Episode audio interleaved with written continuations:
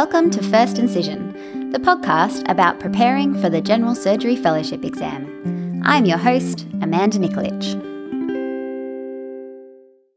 Let's get started with our team timeout. Our patient today is the hepatobiliary module from the general surgical curriculum, and the operation or topic we'll be covering today is chronic pancreatitis.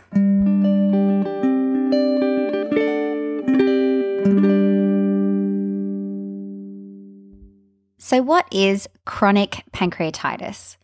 Chronic pancreatitis is a benign inflammatory disease which is characterized by chronic pancreatic inflammation leading to scarring that irreversibly damages the gland and results in a loss of pancreatic endocrine and exocrine function. It's characterized by atrophy and fibrosis of the exocrine tissues, and the scarring can be focal, patchy, or diffuse. The exocrine insufficiency that results from chronic pancreatitis leads to steatorrhea and malabsorption of fat and fat soluble vitamins. And the endocrine insufficiency is diabetes. The list of causes for the development of chronic pancreatitis are basically the same as those for the development of acute pancreatitis.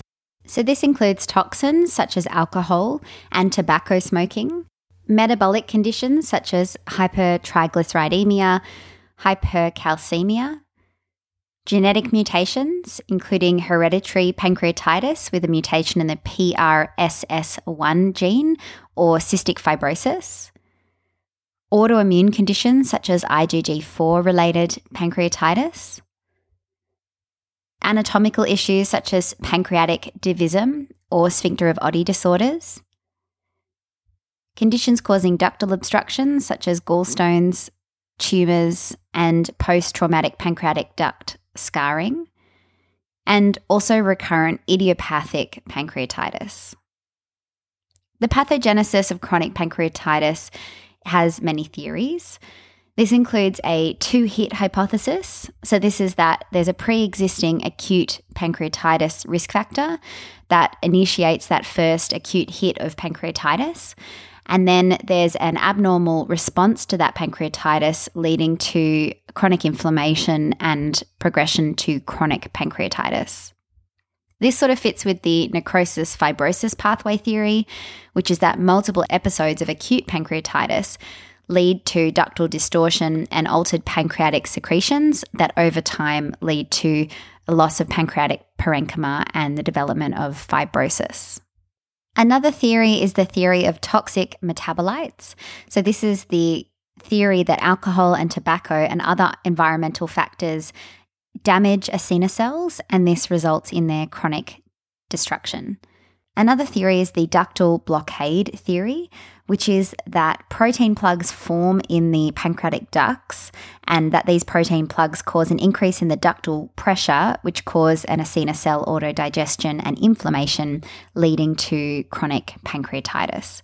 And it's thought that maybe alcohol is through this pathway because it reduces the bicarb and water secretions in the ductal fluid, which can result in an increased protein concentration, making it thicker and more likely to clog the ductal system. And the last theory is the oxidative stress theory, which is that oxidative stress causes free radical generation within the acinar cells, which leads to membrane lipid oxidation and activation of inflammatory pathways, eventually leading to fibrosis. Given there's so many theories, obviously nobody really knows for sure what causes or why chronic pancreatitis develops. In our curriculum, it talks about describing the pathophysiology of the changes associated with chronic pancreatitis. So, I think what they really want us to know is why patients develop pancreatic failure and what is actually happening. I think in order to understand this, we need to know a little bit more about what the pancreas actually does. So, the pancreas has two main functions. The first is an endocrine function, and it does this through cells or endocrine cells that are located within the pancreatic parenchyma in little clusters. And about 2% of the pancreatic mass is devoted to the endocrine function. And these little clusters of cells are called islets of Langerhans, and they, on histopathology, stain with this light coloured stain compared to the surrounding acinar cells that are a dark purple colour. And the islets of Langerhans contains four different cell types, including alpha cells that secrete glucagon, beta cells that secrete insulin, D cells that secrete somatostatin, and D2 cells that secrete vasoactive intestinal peptide or VIP. And the purpose of these cells is basically for glucose homeostasis. So they control the sugar levels in the body. As we talked about in the last episode on acute pancreatitis, there are also cells within the pancreas that have an exocrine function. And the exocrine function basically has to do with the acinar cells and their related ductal system. And the acinar cells create digestive enzymes in their rough endoplasmic reticulum, which they then move in their inactive form into zymogen granules, which can then be excreted into the ductal system and activated in order to pass into the small bowel and help us digest our food. So, in terms of the pathophysiology of complications of chronic pancreatitis, they get exocrine failure due to loss of the acinar cells and destruction of the acinar cells. And they also get fibrosis and strictures within the ductal system from the chronic scarring that stop the flow of any pancreatic juices that may be produced. And these two factors contribute to pancreatic exocrine failure and steatorrhea and the requirement for replacement therapy. In terms of the endocrine pancreas, usually the islet cells are initially preserved, but over time and with repeated injury, the islet cells get progressively atrophied and can no longer produce the hormones that they usually produce, leading to endocrine pancreatic dysfunction. The other issue that patients get is chronic pain related to chronic pancreatitis. The reasons it's thought that the chronic pain develops is from a number of different mechanisms. The first is that increased pressure within the ductal system or the parenchyma due to these obstructive type pathophysiologies I've already talked about cause pain. And there's been a demonstrated relationship between the intrapancreatic pressure and the intensity of pain in these patients. The other interesting thing is that there is a inflammatory involvement of the intrapancreatic nerve fibers, which is described as a neuroimmune interaction. And this is where they've found that inflammatory cells infiltrate around the nerves also, that there's an increase in the number of nerve fibers in the fibrotic pancreatic tissue, and that the amounts of neurotransmitters, such as substance P and calcitonin gene related peptide, are increased in the afferent pancreatic nerves. So, there's abnormal neural pathways that develop within the pancreas that increase pain. And then the other thing is that there's an aberrant central nervous system perception of the pain.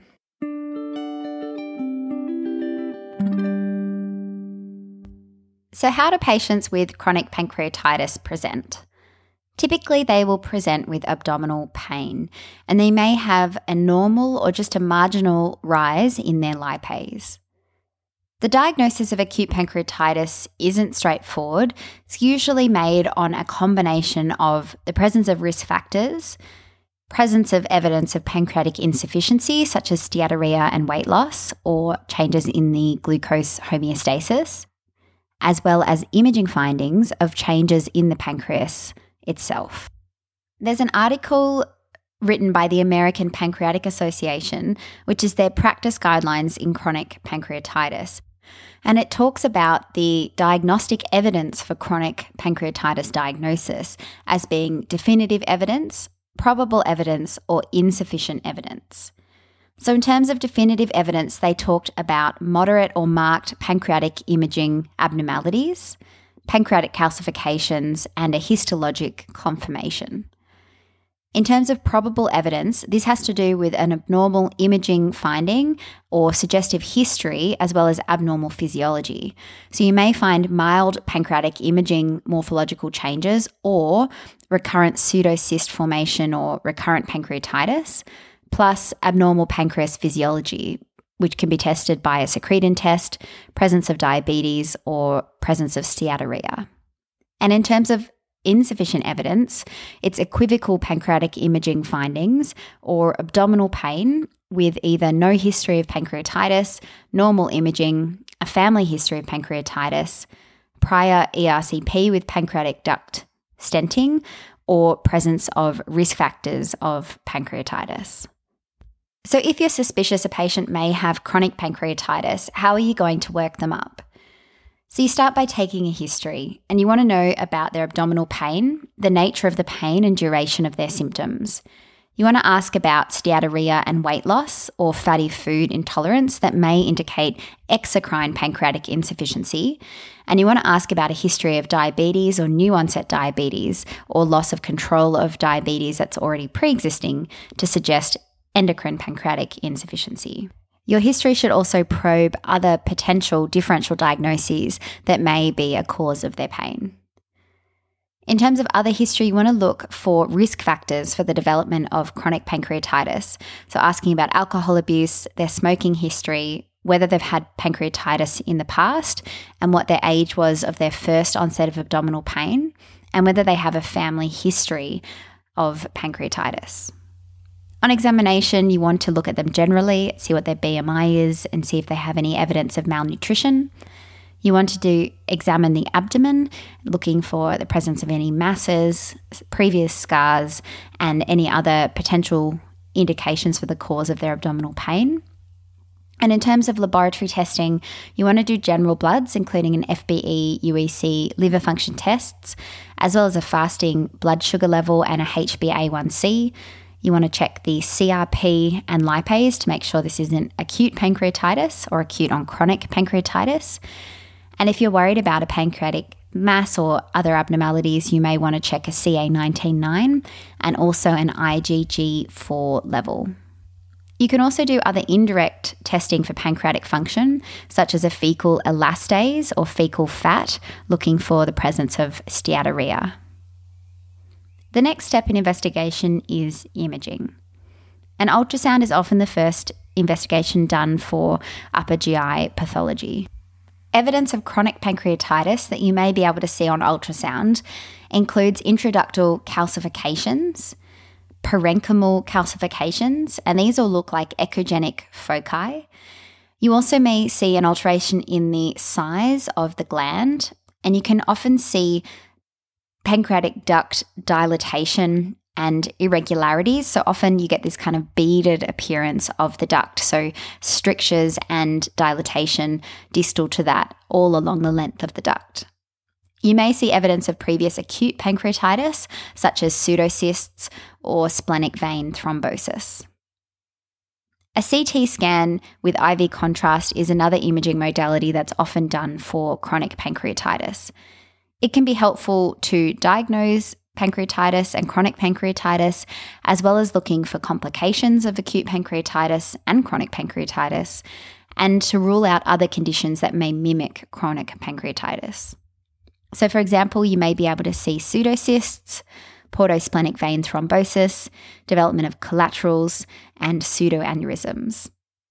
The chronic pancreatitis in the late phase can be seen as loss of the parenchyma of the pancreas, potentially chronic inflammation around the pancreas, fibrosis, and ductal findings that I've mentioned, including beading and irregularities of the duct, dilated side branch radicals, enlargement of the main pancreatic duct, and dystrophic intraductal calcifications, as well as calcifications within the pancreatic parenchyma, are all signs on CT scan of chronic pancreatitis. MRI pancreas is also often done to further investigate the changes that are seen on CT scan. And it's quite a sensitive tool for imaging chronic pancreatitis. You may be able to see all the same changes that I mentioned about the CT scan. And also, you can get some more information about the pancreatic parenchyma, especially if you want to rule out things such as a pancreatic tumour. Endoscopic ultrasound is also sometimes done in chronic pancreatitis, but I wouldn't say this is a routine first line investigation for this pathology. I just briefly wanted to mention some of the other complications that can happen with chronic pancreatitis. We've already talked about the longer term complications such as diabetes, steatorrhea, and malnutrition. But also, longer term chronic pancreatitis is a risk factor for the development of pancreatic ductal adenocarcinoma.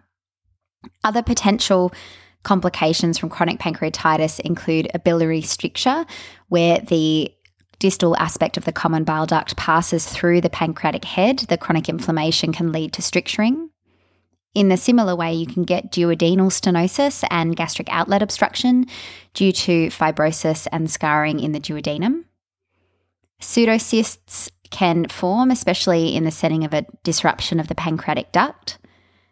False aneurysms of the visceral vessels can also form, leading to bleeding, which may be the acute presentation with chronic pancreatitis.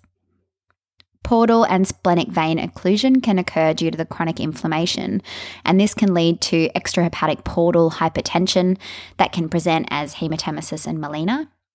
And you can also get pancreatic ascites or a pancreatic fistula.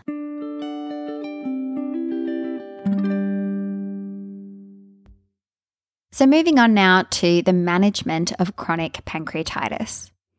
Chronic pancreatitis should be managed in a multidisciplinary fashion with surgeons, gastroenterologists, dietitians, psychiatrists, drug and alcohol teams, and chronic pain specialists. The goals of treatment are to modify behaviours that exacerbate the natural history of the disease, detect pancreatic exocrine insufficiency and restore digestion and absorption, diagnose and treat any endocrine insufficiency, determine any contributing factors to abdominal pain and alleviate it, manage pain, and enable the pancreas to heal itself. So, in terms of modifying behaviours that may exacerbate the natural history of the disease, you want to encourage patients to stop drinking and to stop smoking. In terms of exocrine insufficiency, you can test for steatorrhea with a fecal elastase. And a fecal elastase, if it's more than 200 units per gram is normal. If it's less than 100 units per gram, then that demonstrates severe exocrine insufficiency. You can manage pancreatic exocrine insufficiency with replacement therapy with Creon. And treatment can be started based on a clinical assessment alone. So, if they have diarrhea, bloating, and weight loss, then you can just start the Creon. And you'd start with 25,000 to 40,000 units of lipase per meal, and you can increase that up to 75,000 units per meal. And you can add acid suppressants such as uh, PPIs in order to improve their digestion and a dietitian should be involved in the setting of steatorrhea. Pancreatic endocrine dysfunction is often a late sign in chronic pancreatitis. And these patients should be referred to a specialist endocrinologist in order to help with their glycemic control. A lot of these patients will not be making insulin, so they will require insulin therapy. Chronic pain management is often an important aspect to management of these patients. Patients should be referred to a specialty pain management clinic, and the WHO analgesic ladder should be followed with non opioid to weak opioid to stronger opioid prescription. And co analgesics should be considered, including gabapentin. Specific pain management options for chronic pancreatitis include celiac plexus blocks, which seek to interrupt the nociceptive afferents which go through the celiac ganglia. And this can be done via EUS with a blockade of the celiac plexus through the posterior wall of the stomach. And about 50% of patients will have an improvement with this procedure. Video thoracoscopic splanchnicectomy is another option for these patients. And this is a more complete interruption to those sympathetic nerves than just a celiac plexus block. And this involves bilateral thoracoscopic splanchnic nerve division and basically involves the patient being placed in the prone position, a pneumothorax induced, and uh, partial pleural dissection medial to the main sympathetic chain, with all of the branches along this course divided. There's variable results with this approach, with a 70% improvement and about 50% of patients having a long lasting effect with this approach. Further management basically involves treating complications. So, treating pseudocysts, treating bleeding from these false aneurysms, treating biliary obstruction if it develops, and treating duodenal obstruction if it develops. I talked about most of these things in the episode on acute pancreatitis. But one thing we didn't talk about was in the setting of chronic strictures in the bile duct or chronic obstruction from fibrosis in the duodenum, surgical options could include a gastrojejunostomy or a Roux-en-Y hepaticojejunostomy. Endoscopic therapies are often used in this group for a range of different reasons.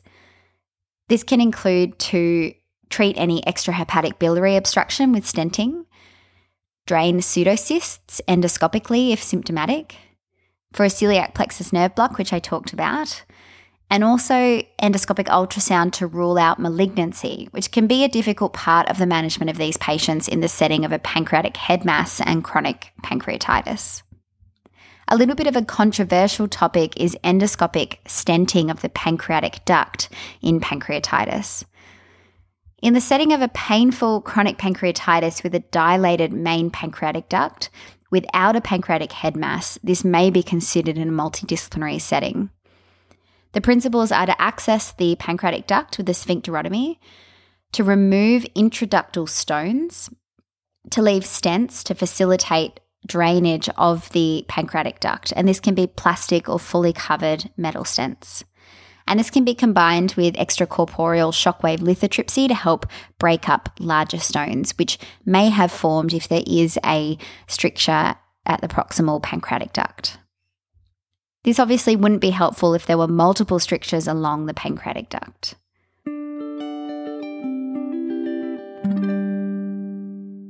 The other thing that's mentioned in our curriculum is both a pancreaticojejunostomy and a distal pancreatectomy for chronic pancreatitis.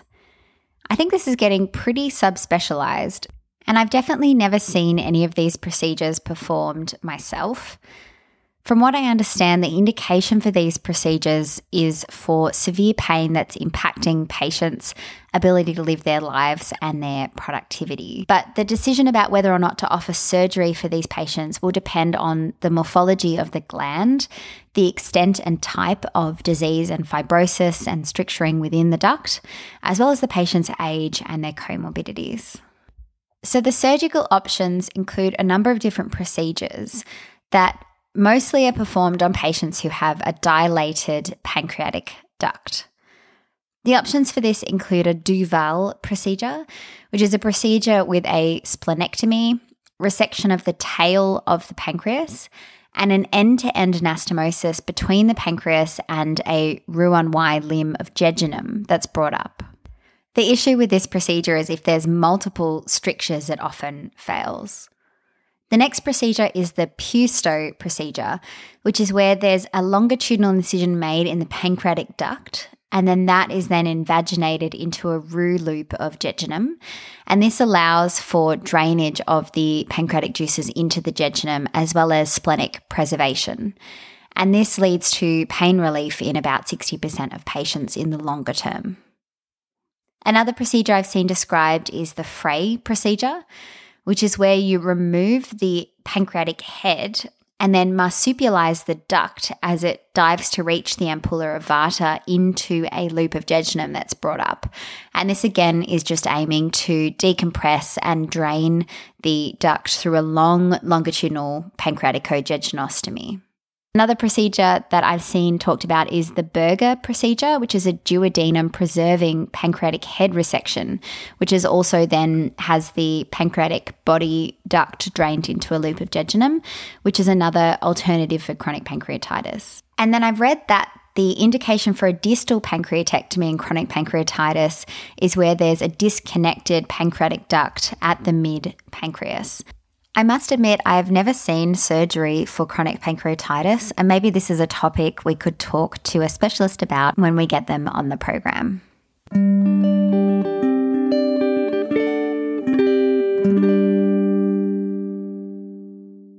And that's it. Short and sweet for our summary on chronic pancreatitis.